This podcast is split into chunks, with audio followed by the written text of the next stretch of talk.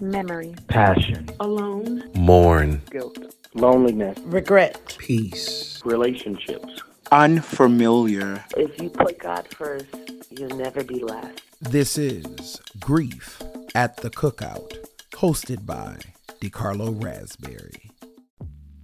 Hello, family. Welcome to Grief at the Cookout. Today, I am joined by another mother of mine, whom I call family, Rhonda Duff Baptiste. Rhonda is a mother, educator, counselor, certified safe conversations leader, and owner of Unbroken Interactions, LLC. She is the mother of my best friend, and she believes that love, laughter, and kindness build bridges and elevates the soul. Tune in as we discuss the grief that she has encountered in education and counseling and how she has been able to navigate through it all. Hey, Ma. Hi, son. How are you? I have another mother on the podcast. yep, yep. That's my son, the easy way. Welcome to Grief at the Cookout. I am so glad to have you. Thank you for coming. Thank you, DeCarlo. Of course, I would do anything that you asked me to. You know that. So I'm glad okay. to be here. And I'm, I'm really proud for of a million dollars, man. when I get it. When I get it. okay. When I get it. So, everyone, you know how we do in real, true fashion here at Grief at the Cookout. We always ask our guests, what is your favorite cookout food? My favorite cookout food is potato salad. So, so, but here's the thing: I don't like everybody's potato salad, you know, and I didn't realize that potato salad was such such a big thing in our in our community, you know. But mm-hmm. I make my potato salad a certain way. People generally like my potato salad and ask for it. I love it. But thank you. Yes, you I do, love it. right? Yeah, yeah, yeah, yeah, yeah. It, it yes. has it has it has peas in it. Yes. and it has Peas and carrots. mhm. Uh huh. Uh huh. Because mom here, she's Guyanese. Yes. So Uh-huh. it's she's from New York too, and so- Brooklyn. Brooklyn at BK, and, and Uh-huh. I'm telling y'all, this food is so good. I I remember her saying, I said, hmm, that potato salad has carrots and peas. I don't think I want it. but it is so good. All the food is so good. Yeah, it really is. Yes, It really is. Speaking of cookouts, I, I gotta get up there for Thanksgiving. Yes, yes, because mommy is always very upset when DeCarlo doesn't come to New York for Thanksgiving. Right. Because he, he completes the family. Yeah, and AG is still asking for that lasagna, and Yes. get around to it. Yeah, so that was his job. One of the Thanksgivings, he made a lasagna and it was killer. It was really, really good. That was that was some lasagna. Ooh, they had me slaving. Yeah, it was worth it though. It was worth it. so Yeah. that's what we do, folks. We that's how we start. We start off on a great high note. Yes. and we gotta laugh. I, I love it. So, mom, Yes. you are an educator. Yes, Uh, sir. When I met you over 10 years ago. And by the way, guys, this is my best friend's mom. So, Uh-huh. boom. Uh, when I met you, you were uh, you were a teacher. Now, remind Yes. me, what grade did you teach? Okay, when I remember when you and Kalia came to the school that time, Uh-huh. I was teaching fifth grade Fifth at grade. that time, Fifth and grade. then I shifted over. I taught fifth grade, I think, for five years at uh, at the school where I was, Mm-hmm. and then I taught second grade for another um, for another two years. Mm-hmm. Right, I had taught previously at two different schools before that, but the school where I last was when you and Kalia came. Right. that was um, where that was my home. Yeah, it was my home. Yes, I taught those two grades at that school. Um, second grade, it was the gifted class, and they, I had a series of remarkably gifted children. Yeah, so we have an educator, and now she is a counselor. yes. So tell us briefly about your process from switching over to because I'm interested in this, and I'm pretty sure someone else is. Yes. Of switching over, still in the education field, Mm-hmm. but in a different arm. So what was your process from being going from teacher to counselor? Okay, so it, it started this way actually. I had, I wanted to teach for some time but because my mom was a teacher in Guyana, one of my sisters, um, Allison, was a teacher up until June. She retired. Um, and, you know, my other sister, Rosa, she's an engineer. However, I never really wanted to dedicate the time that it needed. I, I like being in school, but I don't like, you know, like the extra process after. You want me to write how many pages paper? What do you want me to do? so I never, you know, I never really wanted to do that. But after um, I was uh, working oh, I can't say the name of the place, can I? Anyway, I was I was doing Yeah. tech support. I was doing Uh-huh. tech support, and I was supervising, and I was a consult. You know, I was a consultant, and then that came to an end shortly after I had Adina. I had never not worked. I'd always had some sort of job since I was fourteen. Um, you know, part time, not making a whole bunch of money, but a little something for myself. So by the time I got laid off, I was actually making a pretty decent salary and decided to just stay home with Adina for a little bit. And then I decided it was time to go back to school because I had gone to the unemployment office and asked them, like, can you check my resume? Because I'm applying for all of these things and nothing's happening. And the woman told me, she said, well, why didn't you finish school? And I'm like, I have an associate's. She said, no, no, no. She said, look at all of this experience you have and your education doesn't match. She said, that's probably why nobody's calling you. And I said, okay. Um, and then I made the decision to go back to school for teaching. I knew at the time that I wanted to, I either wanted to go into counseling or psychology, but wasn't really sure. But I knew that I needed to teach before I did that because I needed to understand exactly what was expected of students in the classroom and what teachers actually go through because counselors are there to support students and teachers. You know, we're there to support the whole, you know, the whole school building, so to speak. So I knew that's what I needed. Uh, so I got my my bachelor's degree in in teaching with a minor in children's studies. And then, of course, I waited until the very last minute to get my master's degree because in New York, you need you can teach for uh, up to five years with just your your bachelor's in education, but then you have to have a master's. Uh, that's for the Department of Education, anyway. So I ended up going back for my master's the uh, in two years. No, let me re- let me fix that so it's clear. I waited until I was teaching for three years, and then I had to finish my bachelor, my master's in two years. So I was teaching full time and going to school full time. Um, what ultimately solidified my desire to be a school counselor was uh, one of my nieces, uh, Sindel. She was a brilliant student but had a difficult time testing. And in New York, you're required to take a series of tests in order to graduate high school. And there are some students that struggle with some of the testing. And it turns out that she had finished all of her requirements and was still waiting on one test. And it had been quite some time um, since she had finished her requirements and was still struggling with that one test. And I remember going to the school with my sister-in-law, her mom, and her to find out what what can we do, how can we help. And I know um, Rosie had tutored her also, and uh, even though I'm an educator, I am not the family tutor. That's not that's not my gifting. not the math. I will do the math that the, that I could do for my babies, but like that extra stuff, I don't. That's not.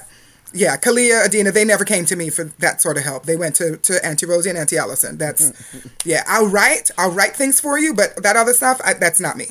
So, so um, we went to the school, and her remember her guidance counselor at the time said that he wished that he could do more, and he was so frustrated because there was so much on his plate and he wanted to be able to give her more support than he was really physically able to do. And just in talking with him, it made me make the decision that that's what I wanted to do. So it's, you know, remember there was a choice between psychology and counseling, and I chose that as a result. You know, long story short, we were able to uh, get her testing, collaborate with the school, and she graduated. I got that. Um, I got her the the information in hand in writing before I took it to her house to let her know she graduated because it had been so painful for her, right? So that drive to help and support children was really um, was really solidified and it was awakened even more so through that experience. Wow. So And so now you're a counselor for the same grade, or is it middle school? So I am in a 3K through 8 school. 3K. Uh, through yes. eight. Okay. hmm 3K through 8. So we have from three year old students to eighth grade students. Uh, as a school counselor, last year was my first. Um, was my first year as a building counselor. I've been working as a school counselor for four years, but it was through a different program. So last year was my first t- was my first foray into being the building counselor, which requires a lot more than people realize.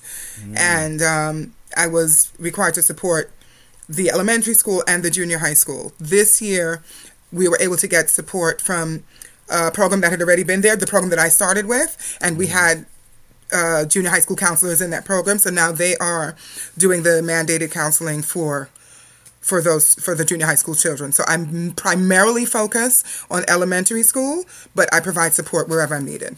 So you you counseled the whole building. Yes. My goodness. yes, yes, sir. wow. So everyone, for me, um, why I wanted to have Ma, I'm gonna just call her Ma. So yeah, Yeah. listen, y'all know what her name is. Yes. Y'all see it, Rhonda. That's her name. But That's I, right. I- but I call her Mom. You know, that's my term of endearment. But I wanted to talk to her as a counselor because I remember when I was growing up, I looked forward to seeing my counselor. I was a child during my elementary school years. I was rough. I was in anger management, you know, and there were two places that I wanted to go when I had an episode or when I mm-hmm. was having a bad day. And that was either A to my counselor or B to my music teacher.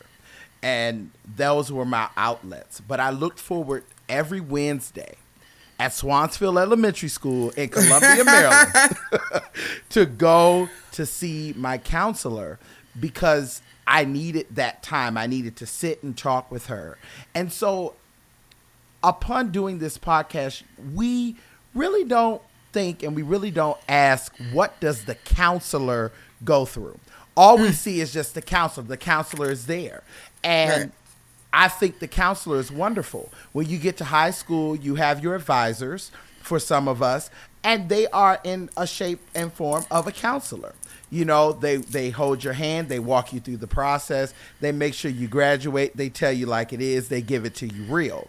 So, with you, Ma, in this new counselor role, I'm an educator as as well. Right. But I'm not a counselor, but I work in that area, but I can't imagine what you go through. But being a counselor in the school system, what are the challenges? And I know you can't speak specifically, so you got to give us overview. but what are the challenges that you have experienced that has caused you grief in in areas? And what we define grief on this podcast is the absence of joy. You mm-hmm. know, things where sometimes where we take them home. You know, being educators, sometimes we, we come home with dealing mm-hmm. with whatever the stresses of the day are. But from mm-hmm. the lens of the counselor, what, like, tell us a little bit about your day to day and and what you kind of have to deal with that that causes that, you know, absence of joy where your heart feels, you know. Yeah. Um, so there are a couple of things. Grief, uh, like you said, it, there's an absence of joy, and it's really it comes from a loss of um, of something dear to you, right? That that's one aspect of it, and there, of course, there are a lot of different um, components to grief. What causes me to take things home sometimes is when I guess when I feel a little helpless mm. in knowing that I may be able to provide support and direction in one particular area, but there's so much more that needs to happen in order to help make this child or this adult feel whole. Mm-hmm. And those are the things that I carry with me. I remember when I first told Kalia, that's my that's my eldest daughter, of course, his his best friend, that I was going to be a counselor, and she said, "Ma, how are you going to do that?" And I said, "What do you mean?" I said, "I can do that." She goes, "But you cry all the time." This is true. yes. So I was like, I can do it. I can, you know, I can navigate it. And so there is a there is a time where I cry and just because you know the, the level of empathy that I'm able to feel sometimes. I mean, sometimes I wait till I get home and I kind of breathe it out, but there was one time actually maybe about a month ago where I had to go to my office and um, one of my my friends at work who's actually the pupil secretary she followed me because she saw it. I think she saw it coming. I didn't realize they saw it. I just said you know i'll be right back. You know trying to be like you know like i'm good right? So i'll be right back. And i couldn't pull it together. I had to get you know i thought it would be a little you know a little breathing and you know get myself back to baseline and i wept. I wept because there was also a connection to something that i felt that i was missing as well. Um, not to be too detailed, but there was a situation with a father uh, working really hard to support his children, and uh, it he was doing what he should be doing, and he was fighting for his children, and there was just something that was that was occurring. Not to be too, I can't give too much detail, but there was Right. something that was happening that I thought was so awful in terms of in terms of just what was happening to him mm-hmm.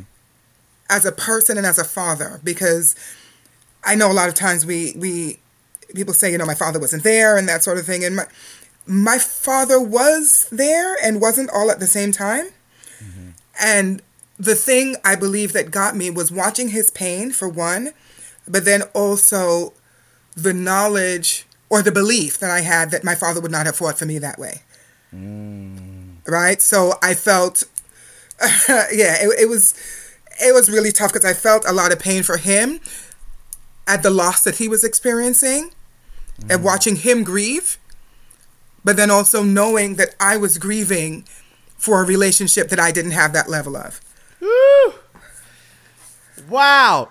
At this, you know, thinking just just hearing you say that sheds a light just on the educational field. Mm-hmm. How when we are doing the best that we can, when Yeah. we're going to the ends of the earth, when we're Yeah. giving our all to mm-hmm. children, Yeah, that it doesn't register with us that I'm actually giving this to this child because I didn't have it. yeah, You know, like like Yeah. and I you know, but you, not only are you giving to children, but you're giving to adults. Yes. You're supporting adults and as well as children. yes, That's difficult. Mm-hmm. Because sometimes adults can be just as bad as children, and You know- sometimes you you would just I would take the child versus Yes, it- yes. taking the adult. You know, yeah. Because you know, there's something. Remember, I told you um, I started uh, working with with families, you know, and being able to help them have healthy conversations with each other in order to to arrive at a common goal, right? Right, So that they can right. understand um, what the other person's going through, right? Mm-hmm. Because sometimes when you're angry, you're just seeing the person with whom you're angry as a target, and you're not looking at where their anger or where their pain may be coming from, right? So the root of the problem. Exactly. So, in my perspective, we're all operating on a level of brokenness, and everybody's brokenness is a little different, right? So, mm. sometimes when you see a teacher or staff respond to a child in a particular way, in my head, because I'm walking into the situation, I might be like, girl, you didn't really have to do that. You know, however, there is a reason on both sides, a reason why the child may be behaving a certain way, and there's a reason why an adult may respond a certain way. And yes we're we're trained in how to navigate situations. We're trained in in how to work with people. We're trained in trying to keep focus on what the situation is and making sure that everyone is safe. But there is also the human side of us that has the history that we may not have even dealt with. Right? And so um, i'm not sure if i'm still answering the question correctly but No, yeah. like even when when i was literally weeping in my office I, I was aware. I was aware that I was crying for watching this man cry for his children, but also dealing with my own pain, my own brokenness, and that um, form of a, a, a paternal relationship that wasn't as the way I would have liked it to be while I was growing up. And so, when you're dealing with situations, how often do you see yourself in the situations? You know, like And uh, you know, That's a good question. you know, like how often do you see yourself? Uh, for instance, like for me, uh, Mm-hmm. because I deal, we have, I deal with special needs children. Mm-hmm. You know, and you deal, I deal with children with anger issues, and Mm-hmm. you know they like to spaz out and different things like that. And because I was labeled as a child, I'm Mm-hmm. not so quick to label a child unless Mm. we know that they're on the spectrum. And when we know a child is on the spectrum, there is a label because you have to develop an IEP, a POA, you know, something like that for the child.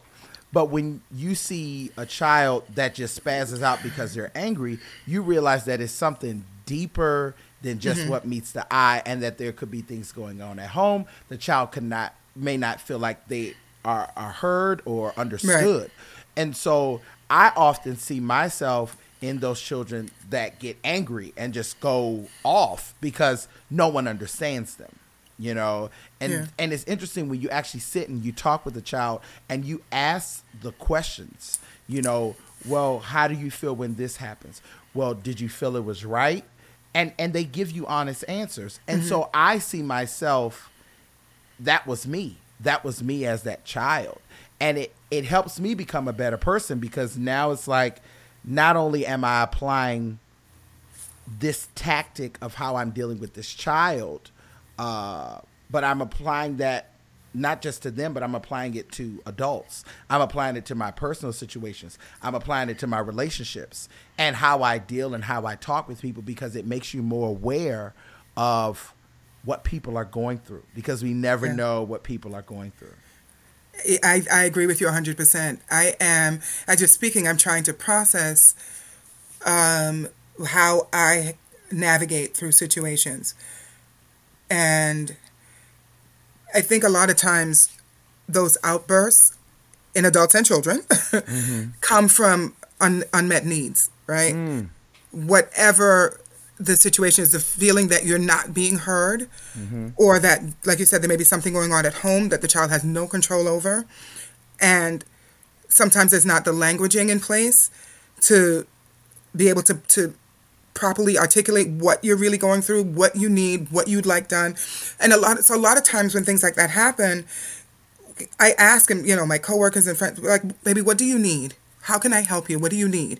Because we don't always know what it is. We may see mm-hmm. similar behaviors, mm-hmm. but we don't know what's at the root of it. Mm-hmm. You know, some of it, as I've, as I've seen, you know, this week, it might be okay if I act all the way out. They are going to call my parent, mom. She's going to come get me because that's what I. That's what I, I want to be here. I want to go home. And so let me do this because after a while of me doing this, they're going to be like, okay, we're calling it. Go, Ma, come get him. So, right? So that's one need. It may mm-hmm. seem, mm-hmm. it may seem, you know, simple, but there's something else going on with that. What is the need to be home? What is it? What is it that's missing? Mm-hmm. Right? Um, there was a baby that we we have. He's not really in our school anymore, but he had experienced so much loss, and already dealing with his um, diagnoses, so to speak, in addition to losses that he's experienced, and almost almost every week this year, up until he was no longer in our school, almost every week there was a violent outburst, and I found myself just grateful that he wasn't that big, right? Because it was it was dangerous, you know. Um, but there was a there was a need there. He wasn't properly able to articulate what it was. You know, we know we were able to understand some of the root of the pain that was causing the outburst, but not to not to the depth that he needed us to. You know what I mean? Um, so, do I see myself in some of the children? Sometimes, yes. Um, I know that we weren't able to act out because my mother would have handled it very differently from how um, Grandma don't play. yeah, from how we're allowed to handle it in school and how parents, I think, now are allowed to to navigate through certain situations where your children won't come on the subject. However, um, uh, I think that the pain I can identify with, the pain I could often identify with. We were um, we were teased and bullied when we first came to this country. You know, we were, we're we were foreign. we had mm-hmm. accents. We were dark skinned. Mm-hmm. So all of those things. I have a lot of um, a lot of pain where those things are concerned. But the but I'm grateful because that pain and that, that torment that we went through, I believe is responsible for making me as empathetic, me and my siblings, making us as empathetic as we are. Very empathetic. Mm-hmm. If I've ever met a, a group, a family that's so empathetic, Yeah, very empathetic. yeah, yeah. Because we, we, we, we know pain. Mm. We know pain. Unfortunately, we know the pain of loss. Mm-hmm. Um, we know the pain of of feeling othered, mm. um, not being accepted, being judged. We know that pain. Mm-hmm. So there are times when I think the pain, not at times, I think from for the most part that pain has worked in our favor mm-hmm. because we had each other. I don't know that the outcome would have been the same if we had to endure independently. Right? It drew it drew us closer together, and it's made us be able. It's made us be able to understand, and sometimes not. You know, because grown folks sometimes could flip out with you, right? Right, right. When the, because you know it's, it's also a control thing. Why can't I control your behavior? Why were you? Why couldn't you listen to me? You know, I'm your teacher. I'm here with you. Why? Why can you just do what I asked you to do? Why do I have to call someone? You know, we're supposed to have that relationship.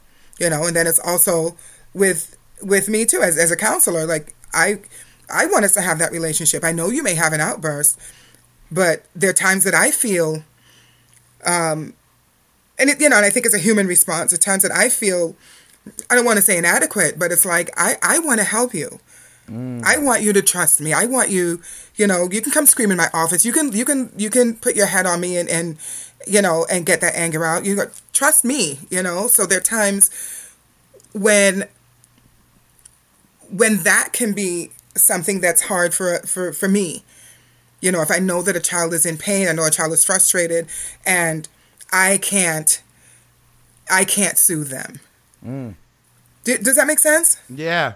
Yeah. No, it Yeah. does. And and this is kind of like a segue to something that I don't think educators, leaders in the school system talk about enough. Mm-hmm. Mm-hmm.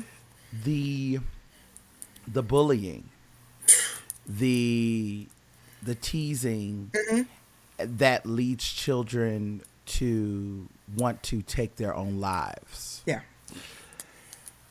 how from your perspective how are you navigating? Because you know being on the front line of that you're dealing with the emotions.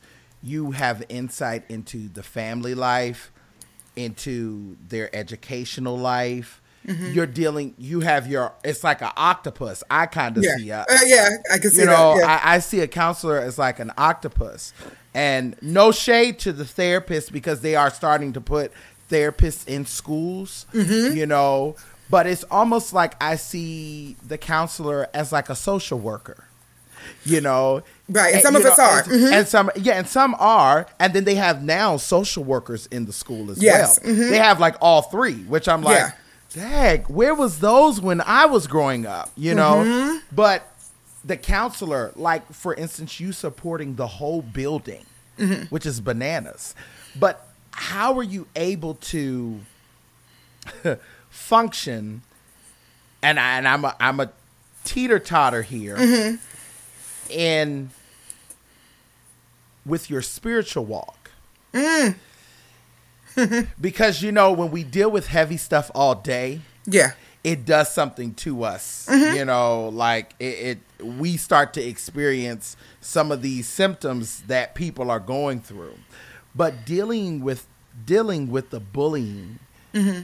dealing with hearing children say they want to take their lives or they hate their life, Mm-hmm. um, how do you navigate through those those very sensitive moments, and how do you? It's two part. Okay. Okay. And, and from the spiritual aspect, because I know we pray, We- we're praying for children when we leave, you know. yes. But how do you just not just break, you know, break out in prayer right there, you know, and and and and really and really go to the throne on behalf, you know, of the child and the families a- and the adults. Well, you, for me, I do pray for them. Um, there are times when, um, and it's not a big, you know, Heavenly Father, Lord, come into, you know, I can't, you Uh-huh, can't yeah, be busting can't out, do I all can't that, do all right, of that. Yeah, that's right. Mm-hmm. it's a, it's a school building, right? Sometimes I lay my hands on them, like I may when a child is like very, very um, irate, or sometimes I may put my hand like just like over their heart, Mm-hmm. right? And at that time, I'm doing it's like it, I'm I'm asking God, Lord, please help me help this baby, help him through, help her through, right? Tell us what to do, show me because I can't, I don't think I can navigate well when I don't, mm-hmm. and there are times that things are happening so fast that I, I feel like I may not be be tapping in enough, right? And mm-hmm. that's real. Mm-hmm. That's something that sometimes when there is a lot happening, I I don't always take the minute to pray because it feels like things are happening so fast, and then I kind of have to back up, you know, after it's all done, and and uh, pray through the situation. But so so yeah, so it's not something for me. It's not something I can do effectively without loving the families and praying for them. Right. um The human side of me sometimes gets angry um, with what some children have to experience. But I also have to understand that same thing I said about brokenness. These are many, many dysfunctions in our homes. They're coming from the mother or the father being in so much pain themselves or having gone through so many things that were never really repaired. So they don't really realize that they're operating out of that level of dysfunction or that level of brokenness.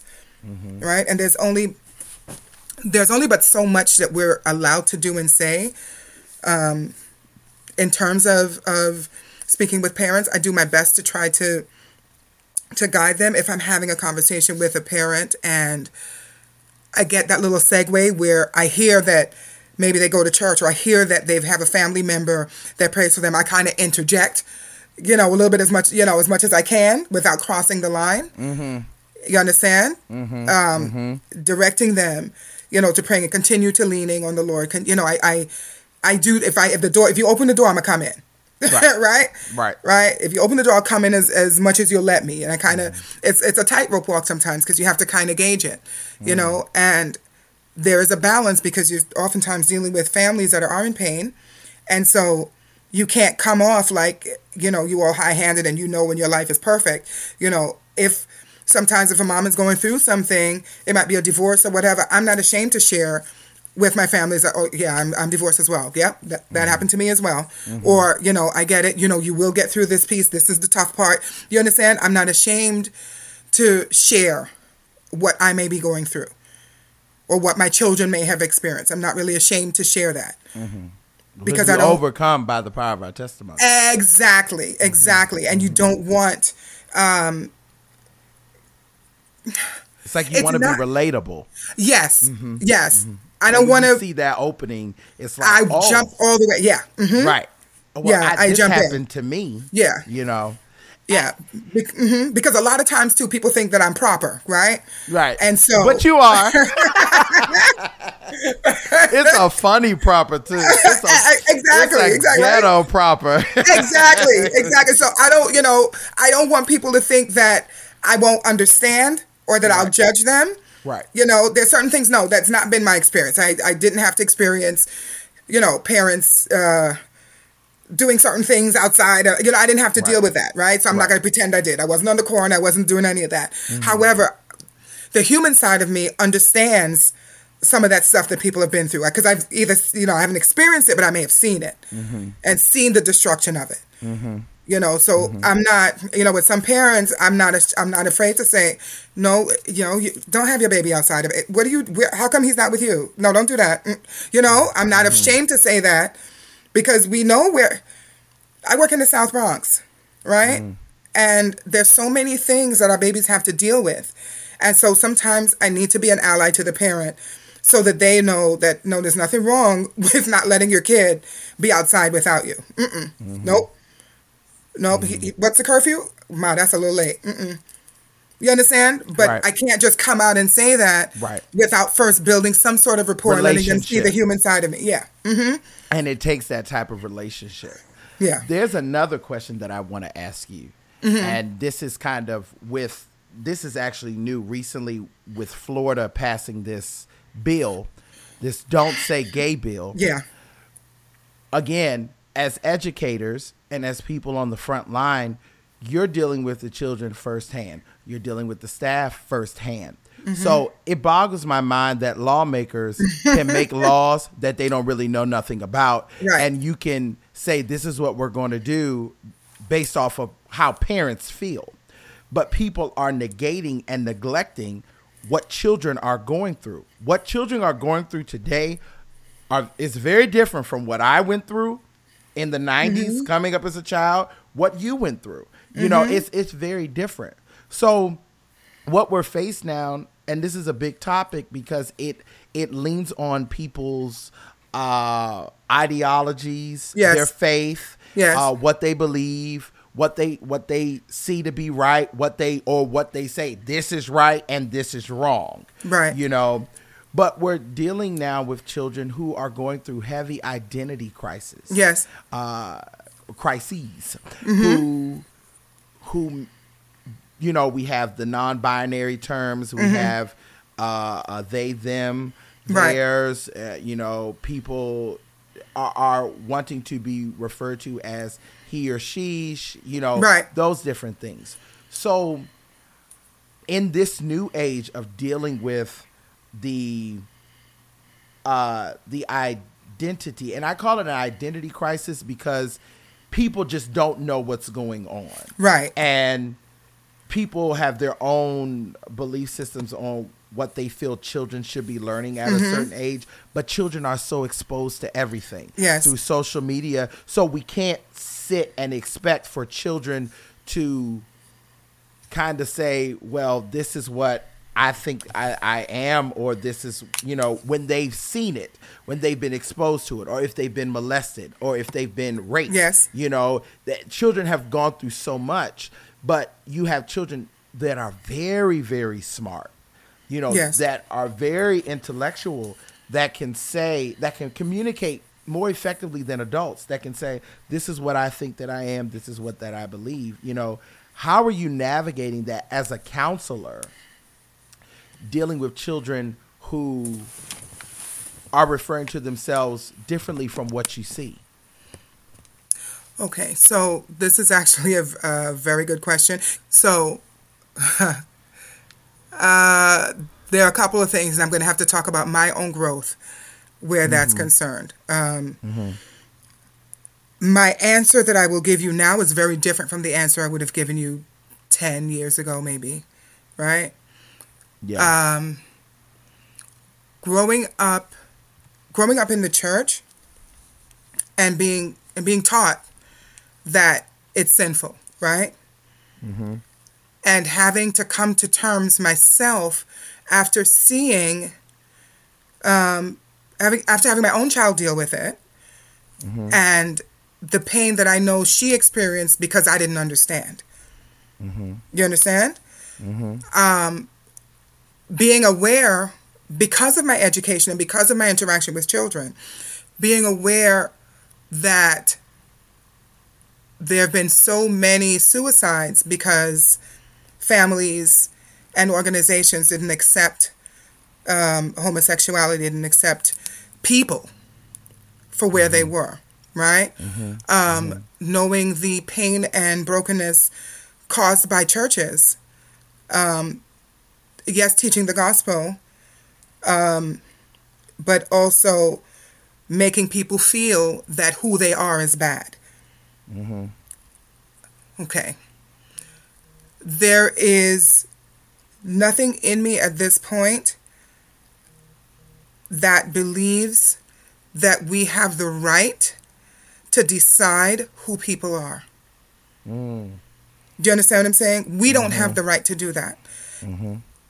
There have been so many children that are murdered, um, homeless, um, that die by suicide because because of people not understanding or not supporting who someone is. And even I'm going to even put in abortion rights. I know as a Christian, I'm not supposed to support abortion, right? I mean, TMI, I've never had one. But if I needed one, I don't want somebody telling me that I can't. That's right. It's not your place. It's not fair to tell no one what they Exactly. It's not your place. And especially we live in a country where we will fight for uh, um, for people to not have abortions, but when the child is here, you want no part of them. Mm. Right? Hmm. So Mm-hmm. mm-hmm. we don't have we don't have the right. Right. I believe that a school should be a safe place for children, no matter what they're experiencing. Right? So, mm-hmm. a teacher, oftentimes, I, when I was teaching, I used to tell the parents that we have joint custody from, from September to June. Right? It's our mm-hmm. child. We're sharing responsibility. I have my part, you have your part, and there are parts that we have to ma- manage together. Right? Mm-hmm. If a child is able to feel confident enough in a teacher and a teacher's love and care for them to come and express to that teacher what they're experiencing, the teacher has to have the right to ch- to interact with that baby. That's not fair to anyone. Mm-hmm. That's not fair to anyone. I think that law is, is out of place and I think it's dangerous. I don't know as much about it as I should because I got an attitude when I heard it, right? um, And I didn't explore it as much as um, I needed to. But there are children. I don't know if you remember. I remember liking, um, liking a little boy when I was in elementary school, right? You can't tell me that I didn't like the boy. Do you understand? And I think if most of us are, are real with ourselves, when we say that kids don't know, I used to think the kids don't know, right? I used to No. think, I used to think, oh, they don't, no, they don't really know. You shouldn't be telling them that, you know, that that all, you know, they're these different, you know, this non-binary, this, this, that. We shouldn't be telling them that. That's not true. Um, when I say that's not true, I don't. I think we expose them as much as they are prepared for it.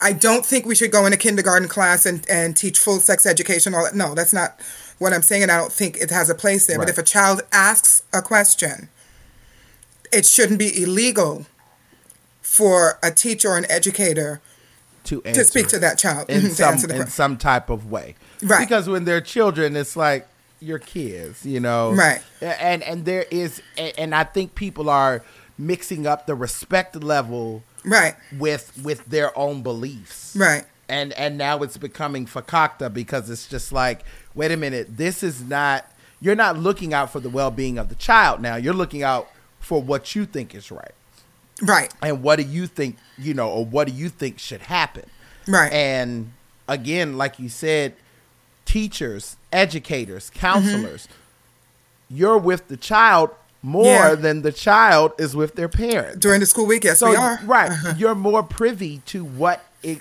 is happening with them. You see Right. them all the time, and when something is off, you know when something is off. Mm-hmm.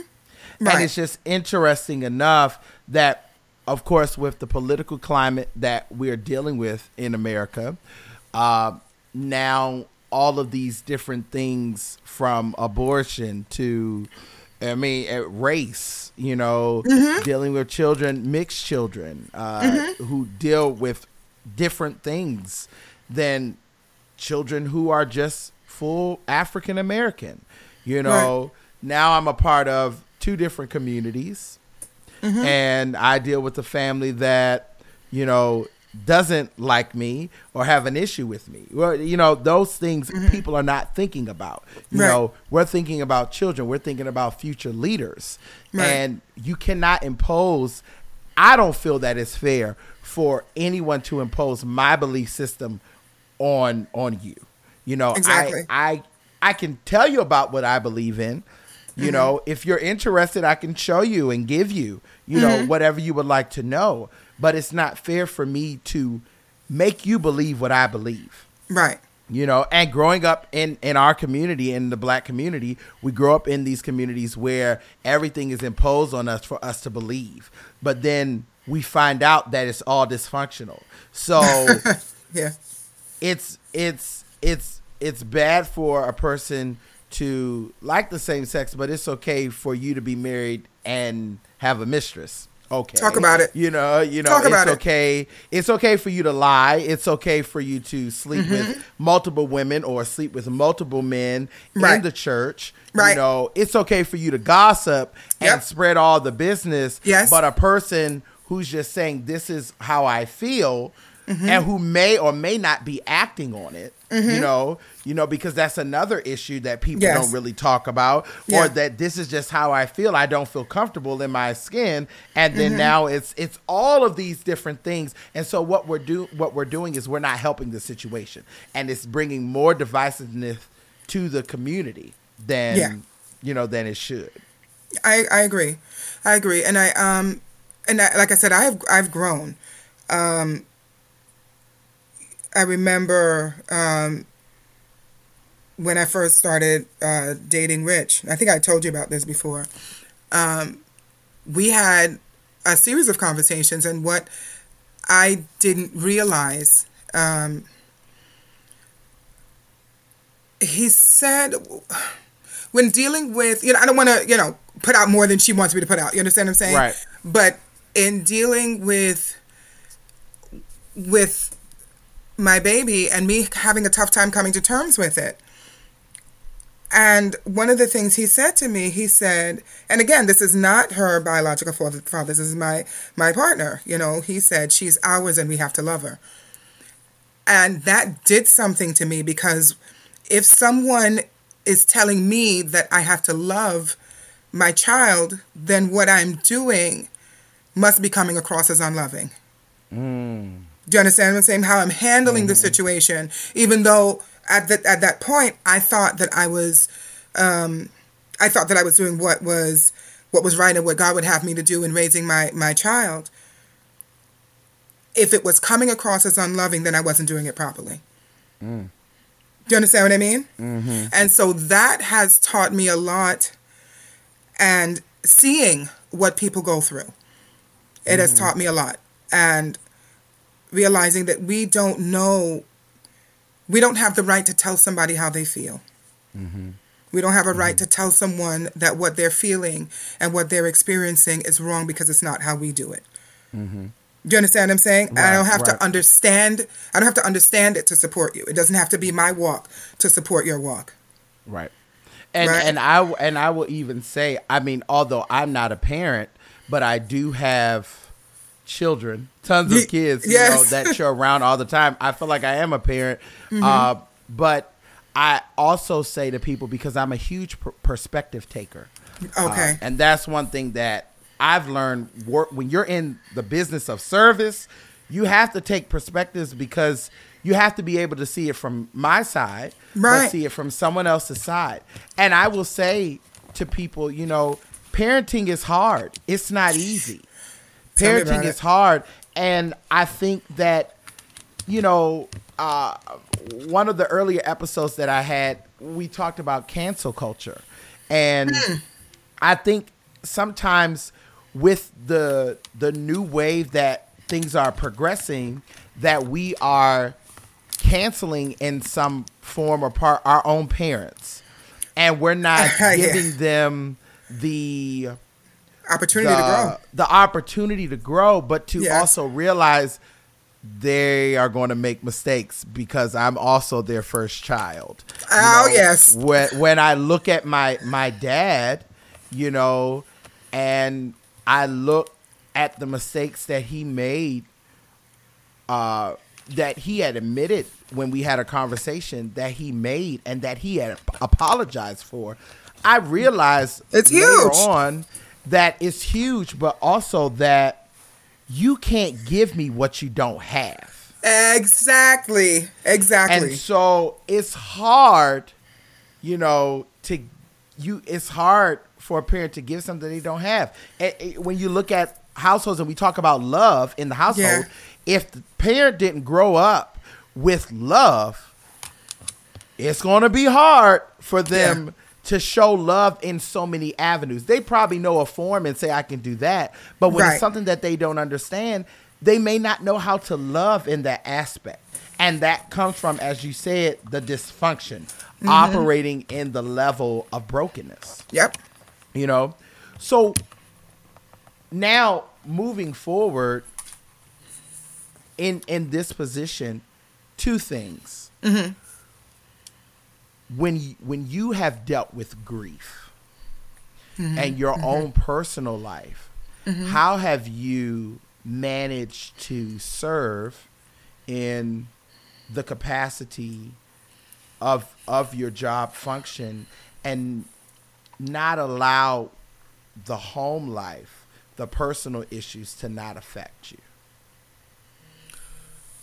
you know, it would be easy for me to say that I've always been successful at that. I've been, I have unfortunately been able to, and I say unfortunately because there are times that I think that it may not have been the healthiest thing for me, but there have been times that I've been able to compartmentalize um, what's happening in my personal life and dealing with with my responsibilities at work. Um, I have I have literally gone through you know entire separation and divorce and didn't skip a beat at work, right? Um, in dealing with um, my sweetie being ill right now, I have been able to compartmentalize most of the time, but there are times when when it's been difficult for me to concentrate, you know, um, that I have to before it came more easily that I could walk into the building and kind of whatever's happening outside just kind of pretend it's not happening. Um, it's it was it's been a little harder recently, but um, I'm giving myself the minute. I'm working to give myself a minute or two that I might need in order to get myself centered and pour out. Right? And so I think um, I think me acknowledging that I wasn't in a good place or that I needed a minute has been helpful to me to keep myself um, to get myself truly balanced. I think before just pretending that I was fine and just literally blocking it. No, I don't think so. Right. I was able to do my job, but Right. in terms of my my personage, I mm, may not have been the best thing for me. Are you able to apply um, the advice and the guidance that you give to your your students and your fellow staff members to yourself Most of the time. most of the time? Most of the time. There's sometimes because medicine is easier to give than take, right? right? so so and that's that's real. We know what's we know what needs to happen, right? And there are times you know, one of my coworkers showed me this, showed me something yesterday. It was kind of funny because um, I'm a, I'm a, a cancer, right? I'm not, you know, I know the sign thing that you know there's good and bad about it, right? But I know that I'm an emotional person, right? My kids know that I am, and there are times that I'm I'm good, you know. But if I don't check in with myself, I don't see the outburst coming. You understand? If I'm if I'm checking in, you know, Rich said it to Kalia the other day. He said, "You know how your mother looks when she's about to go," and she's like, "Yes, I do." right? I you know- know it to be true. yes, yes. You know, and Adina will sometimes, um, you know, kind of, mommy, mommy, no, mommy, let's not, I don't want to talk at mom. You know, like sometimes, like she knows that the conversation may seem like we're doing okay, but it's like, uh uh If we keep talking, she's going to go. Right? So, um, so yeah, at times, most of the time, I am able to operate under the same the same advice and support that I give. But there are times that if I am not, if I'm not in tune with myself, I could lose it and don't even know it's coming. So yeah, Wow, that's so. It's so interesting how, and and I think that sometimes it it makes us, it makes us such great uh, servants because that's essentially what we're doing. You're serving. You're a servant. Yeah. You know, uh, and you're so able to give and and give all of this, but then when you look at yourself, sometimes it's like, oh, I've neglected myself. Oh, yeah. I've neglected my feelings, and then Mm-hmm. I, I I can't take the uh the advice that I gave to so and so. Like I'm right this minute. right. It- but it's just so interesting how it's like you said, it's easy to give it, but it's hard, you know, to take Mm-hmm. it. Yeah. Like, I, I- you know, the good thing is that the, the older I am now, right? Or should I say the older I am now, as I get older, I'm I'm more aware of my triggers. Yeah. Ooh, that's good. Right? that's really no. That's really Yeah. good. That's good. It, it pays to be aware. Yeah, I'm more aware of my triggers, and you know, and they're pretty simple. I don't like um, I don't like people being mean and disrespectful. Like I don't like it. I don't like like sometimes if I know you're lying, and then it's prepared. Like I don't really have patience for it. I have a I have a tough time. You know, sometimes even with my kids, you know, I let them know. Look, I mean, my school kids. I let them know. I, you know, I'm the counselor. I'm not. You know, I'm not the one that doles out punishment. Right? You can. You don't have to give me the BS because I see it. you know, mm-hmm. because sometimes you know, sometimes I'm you know the textbook. Okay, so tell me about that when I know you lying, right? And there are other times when I'm like, okay, all right, so you told that story, right? Mm-hmm. You know that's not. You know that I know it's not true, right? Mm-hmm. And then those be the pause, and then Shoot, I done like, got caught. uh-huh. It's like, look, we're not in trouble. You're not in trouble with me. I'm just trying to help you make a make a different decision for next time. So let's come with the let's come with the truth so we can navigate it. Mm-hmm. Right? Sometimes they go with it. Other times it's like they still keeps there, and I kind of I kind of glaze over a little bit.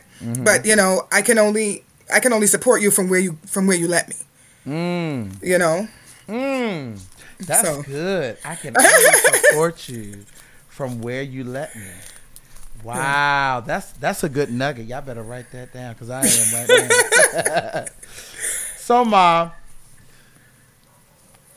I appreciate everything that you said because you you have given us such a different lens on how to look at things, and I think that it's really, really just important that in our community, or as I Yeah. like to call it, the cookout, that we Yes. really, really are able to check in with all aspects of our community. And Yeah. sometimes I feel that we forget the educators. I feel mm. that we forget the counselors, and I feel that we forget those who work in the trenches who I will say do not get paid enough Thank you know, you. do not get paid enough. They do not pay mm-hmm. educators that craft leaders. Yes. You know, they don't pay them enough.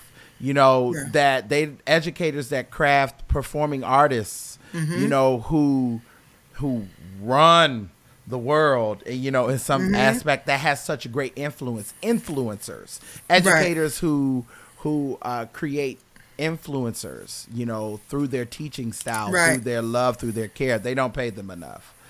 I But agree. speaking to this is specifically Mm-hmm. for the educators, for the teacher, the the lunch lady, you know, because that's a teacher too. Mm-hmm. That's you right. Know, That's right. We're all responsible. Right. To the superintendents, to everyone in the educational field. What can you offer them moving forward in this current climate? What what advice would you give them? Oh, the advice I would give is what I think I do. You got to lead with love. Hmm. Lead with love. I believe that the what we have to navigate sometimes is so difficult and so painful that if you're not operating from a place of love, you're not going to be able to be effective because it won't be. I think you won't understand the worth. Do you understand what I'm saying? You mm-hmm. have to be able to, you have to be able to love every child that you're working with, every adult in the building, right? And it's not always easy to do. But I think understanding that we're all different and you have to really, you really do have to meet people where they are. You really do. And love on them from where they are. Because I don't think a lot of people are able to do that effectively. Well, I shouldn't say that. There are some people that may not be able to do that effectively. But I think, I know it sounds like, um, you know, all roses and, and, and tulips and whatnot, but love is key. I really think that it that that's what it is. Mm-hmm. It's like you got to operate out of love. Family. It's very true when said that medicine is easy to give than take. And sometimes we have to remember that we can only support ones from where they let us. But never forget to lead with love and love people from where they are. You might join in grieving, but you're going to come out healed.